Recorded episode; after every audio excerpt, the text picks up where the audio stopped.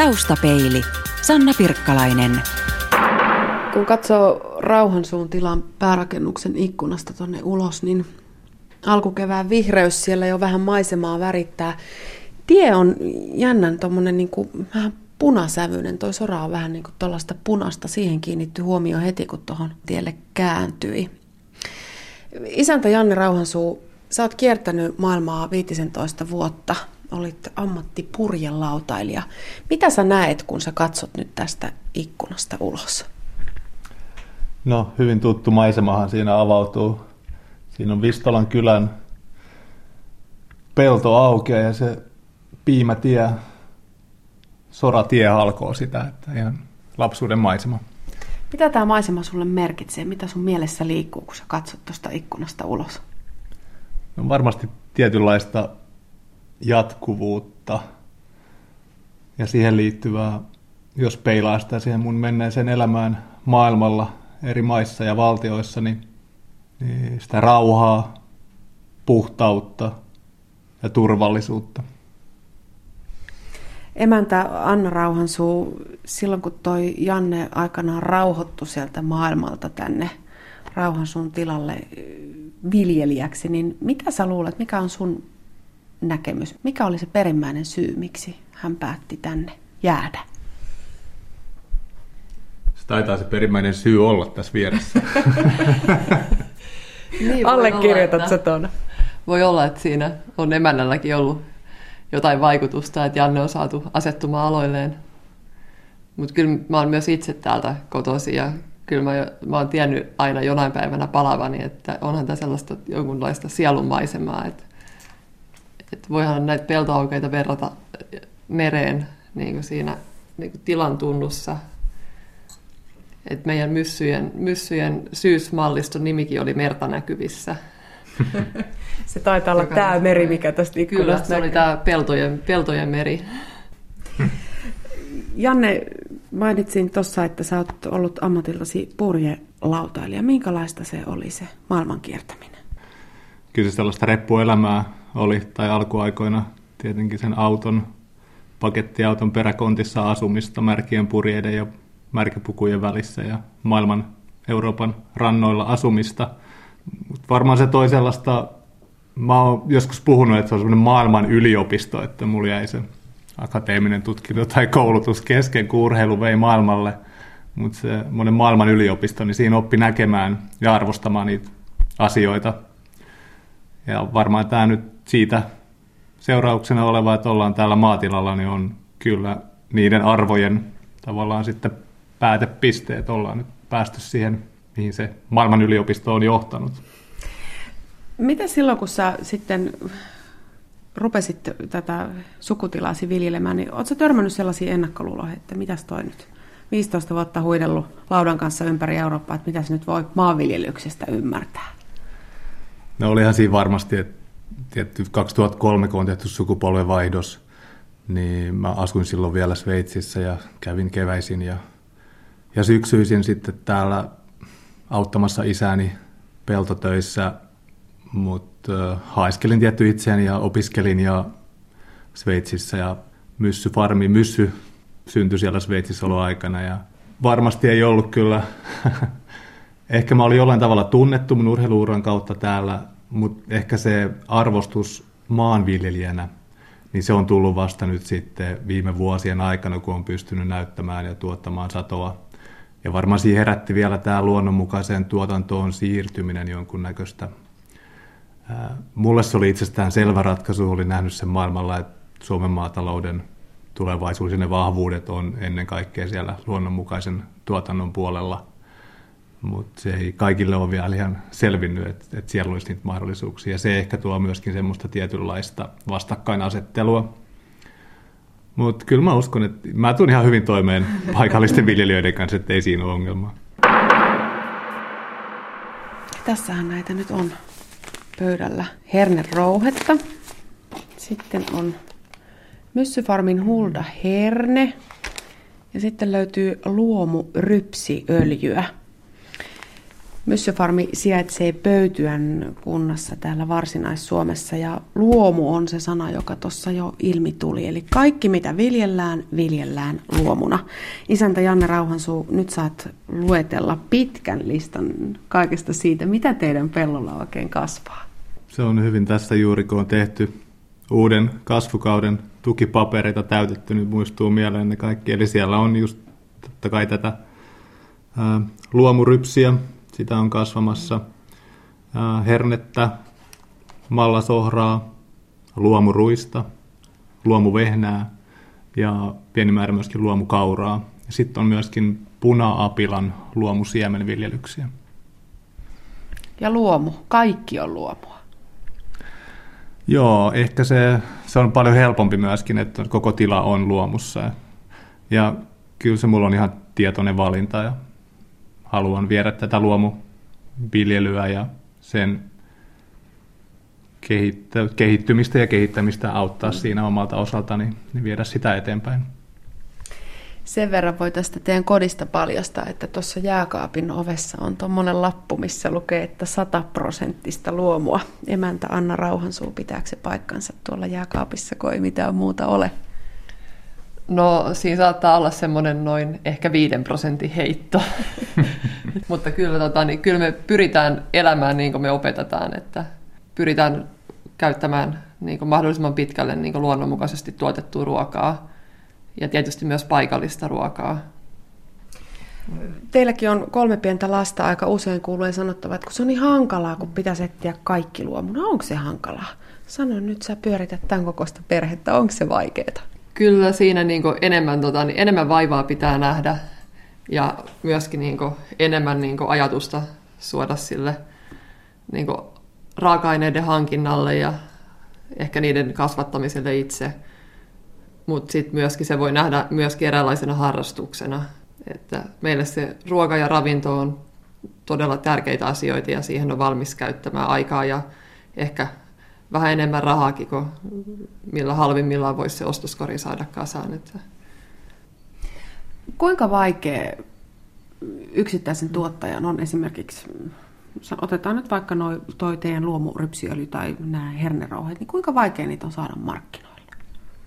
No, en mä näe, että se markkinointi, totta kai siinä on vaimon, vaimon osaamista paljon mukana, mutta jos niitä vie näytepusseja ja kauppaa niitä, niin kyllä tällä hetkellä selkeä markkina kysyntä on luomu kautta lähi, jäljitettävälle lähiruoan tuotannolle. Et en mä näe sitä markkinointiongelmana. Et lähinnä pitää katsoa, että se on suhteessa siihen, mitä me pientuottajana omista, omista viljelmistä me saadaan raaka-ainetta ja pystytään se jalostamaan, että eihän me pystytä ruokkimaan koko Suomea. Et pitää myöskin maltillisesti kasvaa tässä alkuvaiheessa, ettei lupaa liikaa, mitä ei pystykään sitten toimittamaan. Anna Janne tuossa sanoi, että sua on pitkälti kiittäminen siitä, että nämä markkinointi- ja jakelukanavat on löytynyt. Minkälainen se vastaanotto on, kun sä oot mennyt uuden tuotteen kanssa, että hei, meillä olisi nyt tämmöinen? No nämä meidän ruokatuotteet on kyllä otettu nyt todella hyvin vastaan, varmaan myöskin johtuen siitä, että, että vastaavia ei kauheasti ole tarjolla, että, että pientuottajien luomurypsiöljyä ei ole, ei ole kauheasti markkinoilla ja samoin hernerouhe on ihan meidän täysin itse kehittämä tuote, vaikka sitä löytyy kyllä eri valmistajilta, mutta just tällaista samankaltaista hienojakosta hernerouhetta ei ole toista, että on vastaanotto ollut hyvinkin niin innostunut. Hernerouhe ei varmaan, vaikka herne on siis tuttu, hernerokkaahan nyt on syöty Suomessa kautta vuosisatojen, mutta tämä hernerouhe ei ehkä ole ihan niin jokapäiväinen. Annapas Anna joku vinkki, että mitä tästä hernerouheesta voi valmistaa. No siitä syntyy todella maistuvia kasvispihvejä.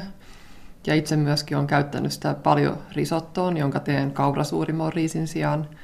Ja sitten kun meidänkin perhe on sekasyöjiä ja toisinaan tuolta pakkasesta tulee sulatettu luomupossu jauhelihaa, niin myöskin hernerouheella pystyy jatkamaan niin jauhelihaa. Että jos tekee jauhelihakastiketta tai lihapullia, niin siihen voi laittaa myöskin sitten hernerouhetta mukaan ja silleen saada sitä kasvisvalkoisen osuutta vähän suuremmaksi.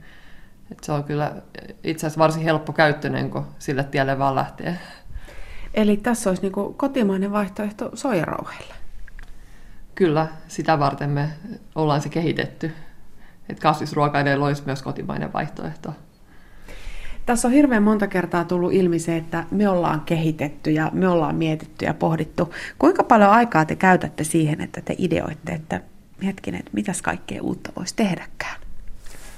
No, tämä on varmaan tullut sieltä maailmalla olo vuosien aikana. Mulle tuli aika selväksi ja yleensä ajattelee kaikki asioita pidemmällä jänteellä, niin kuin maatilalla pitäisikin ajatella aina seuraavalle sukupolvelle, että mitä se seuraava sukupolvi tulee tekemään, ketä sitten joskus saa sen maatilan taas hoitaakseen, niin kuin mä oon itse sen saanut edellisiltä sukupolvilta.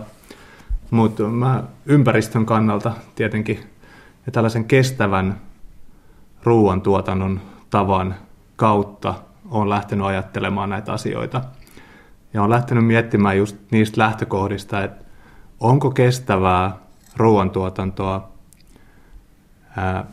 syöttää ensin esimerkiksi se herne tai rypsi niille lehmille tai sioille ja sitten syödä se liha, koska terveyden kannalta ja kaiken ympäristön kannalta ja kestävän tavan kannalta olisi järkevämpi ihmisten itse syödä se kasvisvalkuainen sellaisenaan. Ja olen nähnyt, että se on suuntaus siihen suuntaan menossa, mutta me tietty edetään hyvin hitaasti siinä, eikä minulla sinällään ole mitään pahaa sitä vastaan, että eläimiäkin, tuotantoeläimiäkin pidetään ja syödään, mutta soisin lisääntyvän kasvisvalkuaisen käytön ja, ja ihan siihen siitä syystä niin ollaan lähdetty kehittämään ja jalostamaan näitä herne kautta rypsituotteita. Tässä on myös pari pulloa luomurypsiöljyä kylmäpuristettua sellaista. Oliko se niin, että tämä on nyt teidän uusin tuote? Joo, se saatiin nyt jouluksi, saatiin joululahjaksi kavereille ensimmäiset niin koe-eräpullot. Eli viime vuoden meidän syysrypsikasvustosta, mikä viime vuosi oli todella hyvä syysrypsi. Talvehti hyvin ja saatiin hyvissä olosuhteissa se puitua ja, ja nyt siitä sitten puristetaan. Tälläkin hetkellä puristimet käy ja puristetaan sitä öljyä. Ja tietty siinä sivutuotteena, kun siitä rypsistä puristetaan ensin se öljy, se laskeutuu ja sitten elintarvikkeeksi pullotetaan se näihin pulloihin, niin siinä syntyy tietty sitä luomueläimille sopivaa valkuaista myöskin. Et, et, tosin se luomueläimille menevä valkuainen, sitäkin me ollaan kehitelty, että sen voisi ihminenkin itse asiassa syödä, että sehän on hyvin aamun murojen, murojen sekaan ja ollaan nyt kehittelemässä erilaisia sitten vaihtoehtoja siitäkin. No mä en ole kyllä enää yhtään yllättynyt siitä, että sillekin on hyötykäyttöä ollaan kehittämässä. Te siis puristatte itse öljyä. Joo. Herne rouhet tehdään teidän tilalla. Kyllä. Tuotatteko te kaikki nämä teidän tuotteet ihan itse vai onko mukana ulkopuolisia tahoja? Ei, tämä on ollut yksi, että me halutaan taata se täydellinen jäljitettävyys. Eli me halutaan tehdä se itse.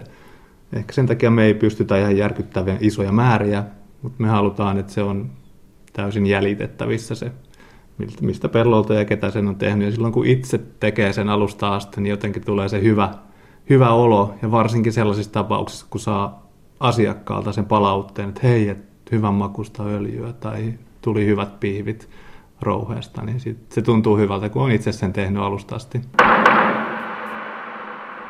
Täältä Rauhansuuntilan alakerrasta löytyy kyltti, jossa lukee, että Myssyfarmi Vistola pöytyä ja tulijaa tervehtii tässä aivan mahtava tällainen seinä. Tuossa on vanhoja pärekoreja, jotka on laitettu niin kuin suuaukko ulospäin tuohon seinään kiinni.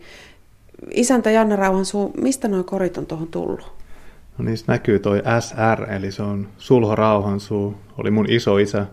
Hän on tehnyt noin korit ja ne on ollut perunamaa koppina aikoinaan, mutta nyt ne koristaa tota myssyfarmin seinää. Ja ne on täynnä ihanan erivärisiä, kirjavia, tosi upeita villalankoja. Eli myssyfarmi on ihan oikeasti myös myssyfarmi, eli täällä tuotetaan paitsi luomuviljaa, niin myöskin luomumyssyjä, näin kai voi sanoa. Silloin kun sä Janne olit siellä Sveitsissä, niin myssyfarmin siemenet oikeastaan kylvettiin jo silloin. Mikä oli sen ihan ensimmäisen myssyn tarina? No ihan ensimmäinen myssy, se oli vuonna 2006. Asuin Sveitsin Davosissa ja hiihdeltiin, vuori, vuori kiipeiltiin ja vaellettiin vuorilla ja näin yhdellä ystävälläni sitten hienon, hienon myssyn, mikä hänen isoäitinsä oli tehnyt. Ja ajattelin, että vau, tosi hienoa, että voisiko hän tehdä minullekin. Ja sitten ei siitä tullut mitään. Ja suomalaisella sisulla ja ajattelin, että, no, että ei se voi niin vaikeaa olla se kutominen. Ja siellä sitten paikalliset isoäidit mua opetti kutomaan. Ja ihan ensimmäinen myssy syntyi Toifin kylässä Sveitsin Davosissa vuonna 2006 ja se tosin ei se mun ensimmäinen tekele tosiaan näyttänyt kyllä myssyltä eikä se kenenkään päähän sopinut, mutta se on edelleen siellä kahvilassa kyllä nä- näky- näkyvillä. Mutta siitä se lähti ja sen jälkeen harjoitus tekee mestarin niin kuin monessa muuskin asiassa. Anna, miten silloin kun sä Jannen tapasit, niin oliko se silloin jo neulova mies? Kyllä oli, joo. Miltä ajatus myssyjä neulovasta miehestä kuulosti? Ihan hauskalta ja persoonalliselta. Saitko kuinka pian lahjaksi oman myssyn? Mm, ensimmäinen lahja Jannelta taisi olla myssykauluri, joka oli mun valmistujaislahja. Ja itse tehty tietenkin. Epäilen, että taisi olla kyllä Jannen äidin tai Terttu mummon käsialaa. Sehän on vähän niin kuin, että suutarin lapsilla ei ole kenkiä. Että niin kuin vitsi, sit kun se lähti vauhtiin, että niitä myssyjä itse asiassa kaikki halus niitä ja sitten mä kudoin niitä koko ajan, mutta sitten ei ehtinyt tekemään itselleen, vaan niitä sitten hmm. koko ajan meni. Eli myssymestari kyllä tuotti muille myssyjä, mutta itse kulki sitten paljaan päin pakkasessa. No ei paljaan päin varmaan, mutta mä, mulla on edelleen mun yksi myssy ja se on ollut mulla neljä vuotta. Ja sen Anna välillä sanoo vaimo sanoo, että nyt kuule, teepä sitten siellä suusi, nyt niitä on pitänyt välillä päivittää. Mutta mun mielestä se, kun jokin asusteeseen vaan, se on sitten niin osa sua, sit ei halua luopua siitä. Niin. Saako sitä edes pestä välillä? No, jos se tuonne kuivuriin menee myssypäästä, niin sitten se on välillä pakko salaa pestä, kun se on niin pölyinen. Mutta kyllähän villa pitää itse itsensä puhtaana todella hyvin, että näissä meidän myssyissä on vielä se villan oma rasva lanoliini tallella ja se on likaa hylkivää. Et pelkkä tuuletus pitää sen kyllä niin kuin, pitää sen myssyn ihan kuosissa. Kuinka paljon näitä myssyjä myssyfarmi vuoden aikana tuottaa? Itse tekemistäni myssyistä on aika hyväkin kirjanpito, koska mä oon ne vuodesta 2006 ensimmäisestä myssystä, niin mä oon numeroinut ne. että se oli ykkönen ja nyt vuonna 2014 seuraava tuote, mitä mä itse kudon, niin tulee olemaan numero 916. Et siihen liittyy kyllä muutamia kravatteja ja kaulureja ja mitä on tehty myöskin, mutta suurin osa myssyjä tietenkin. Ja ehkä nyt ihan viime aikoina on, tulee ehkä omia tekeleitä vähemmän, kun myssymummot on ottanut paljon sitä tuotantovastuuta. Mutta. Niin, nämä mystiset myssymummot. Ketä ne myssymummot oikein on? No, on tällaisia lähipiirin isoäitejä. Et meillähän on kriteerinä, että täytyy olla pöytyöläinen ja isoäiti. Ja varmaan Jannen, Jannen äiti on myssymummoista varmaan ihan ahkerimmasta päästä. Ja sitten on Terttu mummo, joka on meidän luotto, luottomummo. Hänelle voi soittaa melkein mihin vuorokauden aikaan vaan ja sanoa, että kahden tunnin päästä pitäisi saada postipaketti matkaan. Hän on todella innostunut ja tehokas. Ja sitten on, on tota, niin, olisikohan meillä tällä hetkellä yhteen seitsemän pöytyöläistä isoäitiä, jotka kutoo, että sitten, sitten kun sesonki on päällä, niin vähän suunnitelmallisemmin pystytään sitä tekemään ja mummot saa omat mallistot, mitä he sitten kutoo ja villat ja ohjeet. Te siis myös työllistätte ainakin pöytyöläisiä isoäitejä. Joo, siitä tulee sellainen sosiaalinen aspekti, että isoäidellä monta kertaa sitä on sitä aikaa ja halu kokea itsesi tarpeelliseksi ja tehdä jotain. Ja kutominen on niille sellainen normaali tapa rentoutua ja nauttia. Ja sitten vielä kun pystytään yhdessä kutomaan, että välillä kokoonnutaan yhteen ja ollaan elvytetty sellaista ompeluseura perinnettä, että kudotaan yhdessä. Ja siinä huomaa, miten hyvä olo ja fiilis niissä on ja tulee kaikille. Että ne ompeluseurat on vähän sellaisia entisajan nyt nykyään kun on sosiaalinen media ja sosiaalinen yhteisö, niin sellaista kuin ei ennen ollut, niin oli ne ompeluseurat, missä kerrottiin juttuja. Eli ompeluseura oli vähän niin kuin Facebookin edelläkävijä. Joo, näin voi sanoa. lattialla kauhea määrä pipoja. On tällaisia yksivärisiä. Sitten on tuollaista, missä on leveätä raitaa, kapeeta raitaa, aivan ihania värisävyjä. Täällä on tällaista hempeitä pastellia, sitten on tuollaisia vahvoja perusvärejä. Ja kaikista löytyy tuotemerkki, joka kuuluu yksinkertaisuudessaan, että myssy. Anna Rauhansuu, mistä teille tulee lanka näihin myssyihin? No lanka on tavallaan peräsi omalta tilalta, että meillähän on muutama oma lammas, jotka sitten keritään kahdesti vuodessa ja me toimitetaan se villa tuonne Rintalan tilalle, jolloin sitten useita satoja lampaita ja yhdessä sitten heidän kanssaan viedään se villa tuonne Pirtin kehräämöön, jossa se pestään käsin ja kehrätään ja tulee sitten omana eränään takaisin. Eli me voidaan niin kuin, täysin taata se, että se on oikeasti täältä, täältä pöytyöltä meidän ja Rintalan tilalta se villa, jota me käytetään. Ja se villako käsitellään ihan käsityönä loppuun saakka? Ei, kyllä se koneellisesti kehrätään, mutta se pestään käsin, mikä tarkoittaa sitä, että sitä ei laivata Englantiin, jossa sitten kemiallisesti eroteltaisiin siitä sitä lanoliinia, vaan että se pestään, pestään pelkästään käsittääkseni vedellä ja sitten se villan oma rasvalanoliini säilyy siinä, taaten sen villan pehmeyden ja likahylkivyyden.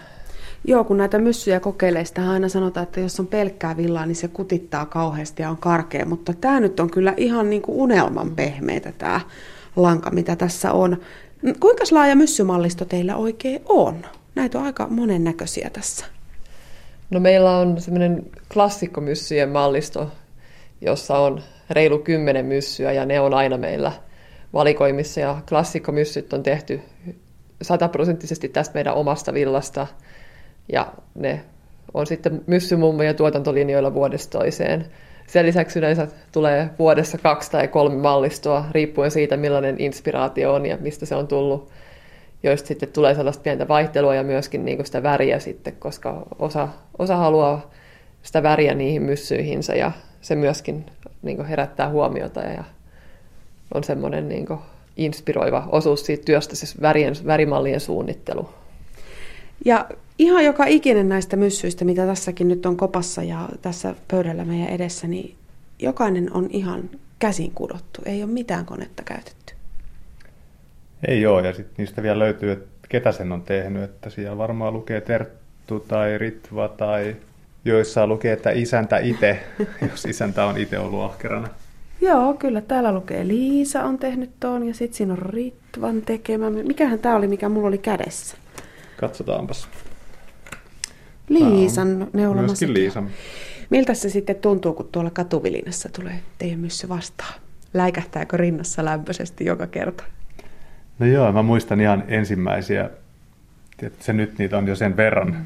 verran markkinoilla ja ihmisten päissä, että se nyt ei niin. Totta kai se aina herättää ja mielellään meneekin katsomaan ja joskus katuvilinessä menen vielä pysäyttämään henkilön ja kertomaan, että anteeksi, että todella hieno myssy, että voisitko vielä kääntää se niin, että se myssymerkki tulee oikealle korvalle, niin se ei näytä niin pöheliltä. Ai mä ajattelin, että se menet pysäyttää, Aa, todella hieno myssy, olen muuten itse tuon neulonut. se saattaa olla se perimmäinen tarkoitus siinä. Silloin kun tehdään käsityönä ja tehdään tarkoin valituista raaka-aineista, niin se, ne tuotantomäärät ei tietenkään voi olla niin suuria kuin jos olisi ihan niin kuin teollisesta tuotannosta kyse. Kuinka monta päätä te pystytte esimerkiksi tämän vuoden aikana lämpöisiksi laittamaan, eli minkälaisista tuotantomääristä puhutaan vuositasolla? No, Riippuuko siitä, kuinka ahkeria mummot jaksaa olla? Niin, kyllähän meidän tavoitteena on kasvaa, että mä uskon, että täällä kyllä mummoilla löytyy vielä lisää kapasiteettia ja oikeastaan varmaan kesäkohti heitä vähän harmittaakin, kun on jo kudottavaa niin paljon ja myöskin, myöskin sitä rintalan tilalta vielä löytyy sitä villaa lisää, että on se mahdollista sitä vielä laajentaakin, mutta ei meidän tietenkään tarkoitus ole koskaan olla mikään massamerkki eikä varmasti sellaiseksi päädytäkään.